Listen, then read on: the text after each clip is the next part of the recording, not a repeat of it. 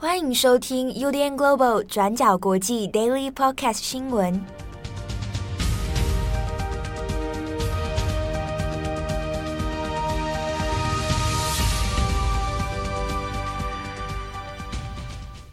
Hello，大家好，欢迎收听 UDN Global 转角国际 Daily Podcast 新闻。我是编辑七号，我是编辑佳琪。今天是二零二二年六月十六号，星期四。好，这个最近天气一下子，我不知道最近为什么都已经端午节过了，好像有时候还是觉得蛮冷的啊。对，而且还是一直暴雨啦。我觉得雨是最让人不开心，像早上我出门的时候就是下大雨，所以我现在鞋子全湿，我觉得脚好冷。此刻吗？对，此刻 脚很冷，是不是？手脚冰冷。希望没有很臭，你有闻到吗？没有，没有。我们不要节目一开头就跟人家讲到这种事情，脚很臭的事情。对对。不过这个也是很多上班族共同的困扰，所以我们之前会准备拖鞋，你知道？嗯。呃，你你 你说饭店拖鞋吗？纸拖鞋，蓝白拖啊。不不过我曾经带过饭店拖鞋过来公司，太舒适了。然后。有一次被郑红发现，然后说：“哎、欸，你怎么穿的像那种饭店的那种？” 对，但是你一穿上它，你就会瞬间以为自己在饭店。那你可以带绒毛拖鞋，就是我觉得是那种，就是上面有点毛毛，然后就是那种替换，你知道饭店会有那种替换式的。那你可以带那个浴袍，在在办公室这样子，啊、说不定这是一种新的一种上班让自己 chill 的办法。好开心，好。OK，那今天几则重大的国际新闻哦。首先，第一条，我们来看一下习近平跟普丁两个人通电话。好，那这个电话热线呢，是从二月二十五号之后哦，中俄最高领导人第二次的电话热线。那我们来谈一下这个电话里面讲了什么，然后有哪些很微妙而且值得大家来注意的地方哦。好。双方其实上一次的电话应该是在二月二十五号，那就是战争爆发，乌俄战争爆发后不久。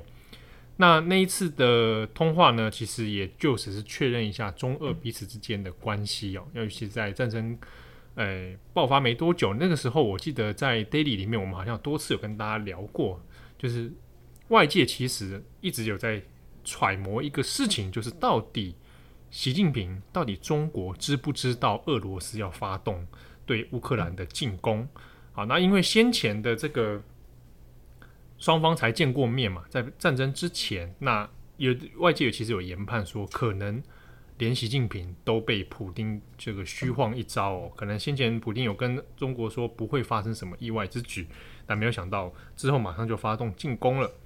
好，那这个事情后来当然也让中国的立场哦有一点点微妙跟尴尬，就是到底。俄罗斯保持着合作友好的关系，还是要跟西方盟友啊怎么样做一个妥协啊？所以，但到目前为止，中国对于俄罗斯的发动乌克兰的这个战争，到目前为止呢是没有任何的谴责的。好，那这次的通话里面呢，呃，双方都没有公开所有的内容细节，那只有做透过外交部来发表一个公开的重点声明。好，那我们先看的是。中国方面，他们透过外交部所发出来的声明里面几个重点哦。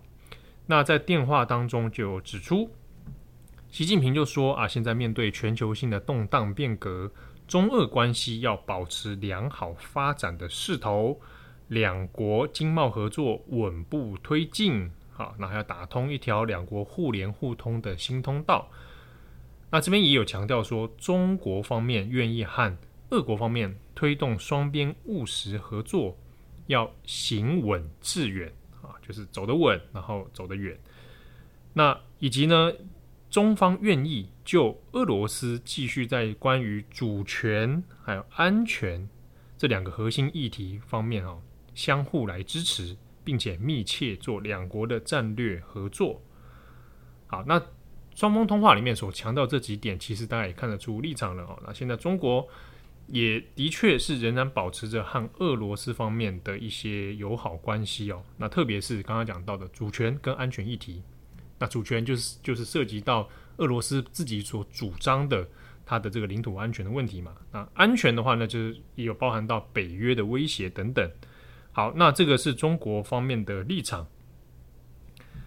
那在新闻稿当中呢，也有讲了啊，普丁说了什么啊？那普丁就是说。呃，这个中国现在在习近平的领导之下，越发展的成就越来越好。那俄国方面表示衷心的祝贺。那这边也提到，俄国跟中国之间继续保持务实合作的发展。那同时呢，双方也很有趣的是，在这个通话当中，也就借题发挥哦，就说反对任何势力来借口就所谓的新疆、香港、台湾等问题来干涉中国内政。那俄国方面愿意和中国加强多边合作啊，那来推动世界多极化和建立更更加公正合理的国际秩序啊，双方就此来努力。啊，所以想说中俄双方沟通，但是还要特别提一下新疆、香港、台湾，好，那所谓的干涉中国内政等等，那其实也看得出来是一个借题发挥。那下一个重点是关于乌克兰的问题，中俄双方也有提到哦。那习近平在电话中说啊，那中国始终从这个乌克兰问题的历史经纬和是非曲直出发，独立自主做出判断，积极促进世界和平。啊，等等等，好，那这个后面讲的其实是一样的内容，不过有一点比较特别，是习近平在这一次的这个通话当中特别去讲了独立自主做出判断。换句话说，可能不会就俄罗斯的立场来附和，那中国可能会就自己的立场来选择一个回应关于乌克兰问题的这个意见哦。那这个所谓的独立自主做出判断，就是跟第一次双方通话当中一个很比较微妙的一个差异。好，那当然就整个通话而言，我们重点式的来看，那基本上双方维持着某种程度上的友好关系，那彼此不会互相来做指责，或者是来中断这个继续往来的。但是呢，就乌克兰战争的问题上面，中国仍然保持着一定程度上，呃，跟西方保持距离，但是和俄国方面呢，看起来也是保持着一定友好的态度哦，哈，只是说这样的立场，当然对于西方盟友、对于北约、对于欧美来讲，那仍然是一个问题哦，仍然是会被施压的一个状况。那之中啊，我们在这个通话里面，其实有几个事情啊，它是有疑点的，我们可以来稍微想一下哈。第一个，可能大家不知道会不会先想到是到底谁先打这通电话？就双方公开的资料来看，看不出来。没有说明说谁主动要邀约打这个电话，但是呢，从资料里面是看到是习近平似乎是先发言的一方哈，但我们没有办法确定谁主动想打啊，谁被动接这支电话。那这个东西的重要性在于，可能就寻求关系方面，谁是主动，谁是被动哦，这个是一个蛮有趣的一个观察点。另一个是说，呃，蛮有趣啊，就是昨天六月十五号，其实习近平的生日。啊，六十九岁的生日，习近平是双子座的。好，那普丁普丁是十月七号，那普丁是天天秤座的。你知道怎样看帮他们看星盘吗？没有啊，就是补充小知识。那昨天这个电话是不是俄罗斯方面的借由一个生日的贺电来串起来的一个通话呢？那不晓得，但我也我也不觉得普丁只是为了。想要来祝你 Happy Birthday，然后打这通电话了，哦，当然就是也是很有趣的一个微妙的观察哦。再来一个是，呃，先前我们有在 Day 里面也有谈到关于中俄关系里面，先前讲过一个专有名词叫做“上不封顶”。中俄双方先前呢有不断强调啊，我们的关系要越来越友好，上不封顶就是我们没有一个上限啊，大家继续可以发展啊，继续的友好。但没有想到，后来乌克兰战争这一连串的问题之下，让这个上不封顶，让中国立场变得很尴尬。好，那是表示说你要支持俄罗斯入侵乌克兰吗？好，你要与世界为敌吗？所以这个上不封顶这四个字呢，后来就变成一个，诶，有点束缚住中国立场的一个魔咒哦。那而且那个时候提出这个事情的人叫乐玉成。好，那他算是中共里面的俄罗斯专家。那乐玉成那时候还说了，是说中俄合作上不封顶，中俄关系之间没有终点站，只有加油站。好，那这句话当时还一下子变成这个微博、微信上面很多这个呃政治控和小粉红们所所不断推波的一句名言哦。但也很微妙是，乐玉成后来被调职了，他从外交体系里面被调去了广电总局。那很多的政治解读认为，是因为“上不封顶”这句话，让他有点算是诶、欸、出包哦，算是没有没有审度好时事啊，没有想到说后来这个乌克兰战争的局势会发展成这样。好，那所以乐玉成的调职，有人认为是内部上面是对这件事情的一种惩处，或者是一种政治上面的表态。好，那当然这个也是推测。那只是说先前既然都这样讲了，那现现在又打了第二通电话，到底中俄双方关系要怎么走下去？在可预期的未来里面，当然。乌克兰所获得的支持一定会越来越多。那再这样下去，中俄之间是不是要变成呃两个最后世界上唯一就哥俩好这两个呢？那来与西方世界为敌啊？那这不晓得。不过这也是蛮微妙的是，对于俄国或对于中国而言，现在双方彼此哦都是仅少数的盟友了啊，所以是不是要继续珍惜彼此的仅存不多的友情啊？那这个也是值得继续来观察。好，那下一则我们来看一下先前讲过的这个纽约水牛城的这个枪击案哦，那造成十个人死亡的这个悲剧。那枪手甘德伦哦，那他现在呢，在十五号的时候已经被美国的检方以仇恨犯罪等等好几个罪名来起诉。那如果仇恨犯罪成真的话，成立的话，那最高可能是会被判到死刑的。那在甘德伦的这个相关后续调查里面，那也有发现说他有留了大量的笔记、那字条，那甚至在网络上的各种发言。那的确，他有意识的哦，要针对黑人来发动这样的攻击事件哦。那他在字条上面也有说过，说他对这个家人是感到很抱歉的，但是他无可选择哦，他必须来做这个滔天大罪，因为他非常在意的是白种人的前途。那所以他必须要来消灭黑人哦，所以在相关种种的资料里面看起来是罪证确凿哦。那所以检调方面现在以仇恨犯罪来起诉，那后续的审判到底结果会怎么样哦？那因为包括仇恨犯罪其实要真正成立的话，它需要蛮多门槛跟条件的啊。所以看看后续话会有在怎么样的审理，再做新闻的追踪。最后一则新闻是关于巴西的一起记者命案。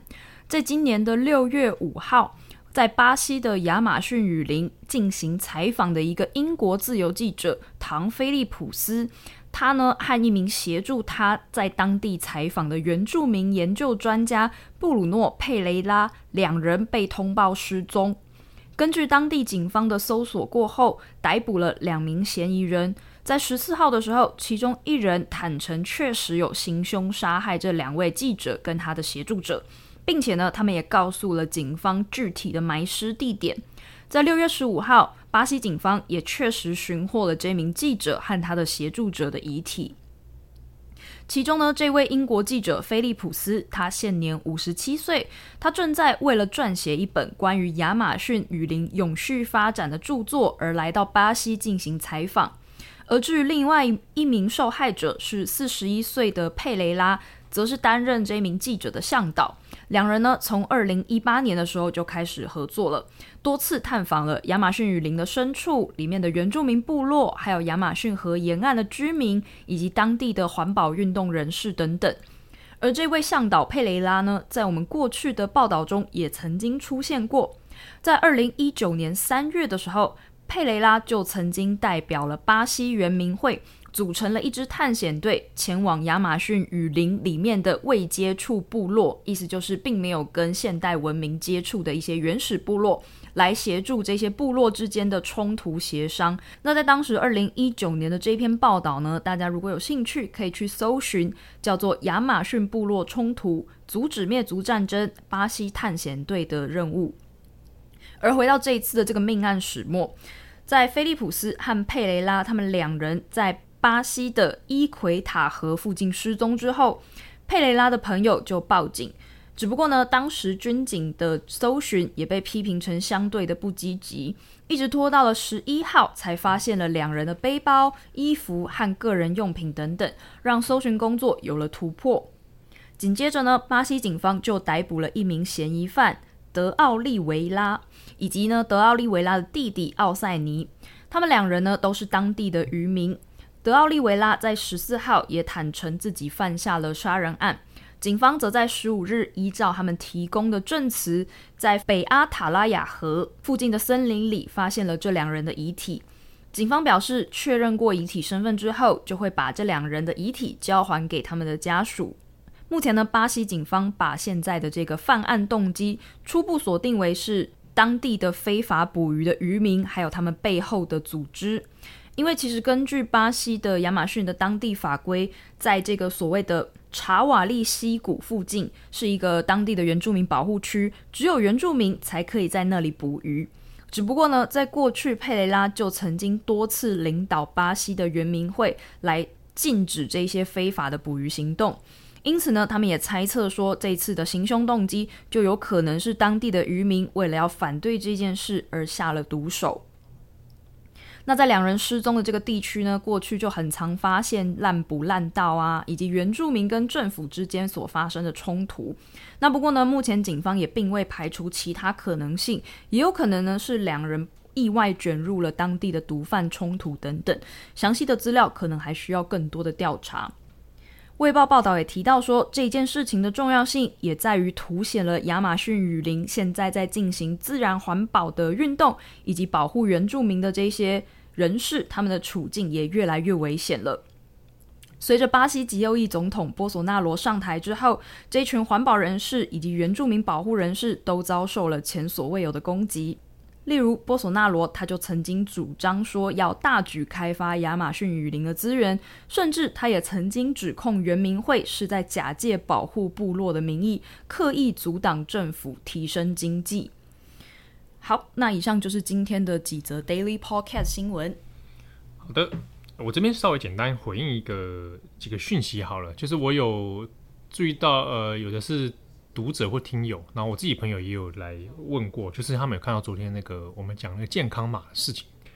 好，那在这那一篇的报道里面，我们特别有提到说，中国有一些媒体哦，像是第一财经日报，那他做了相关的报道，而且他很很挑战性的在微博上一直发，然后被删又再发。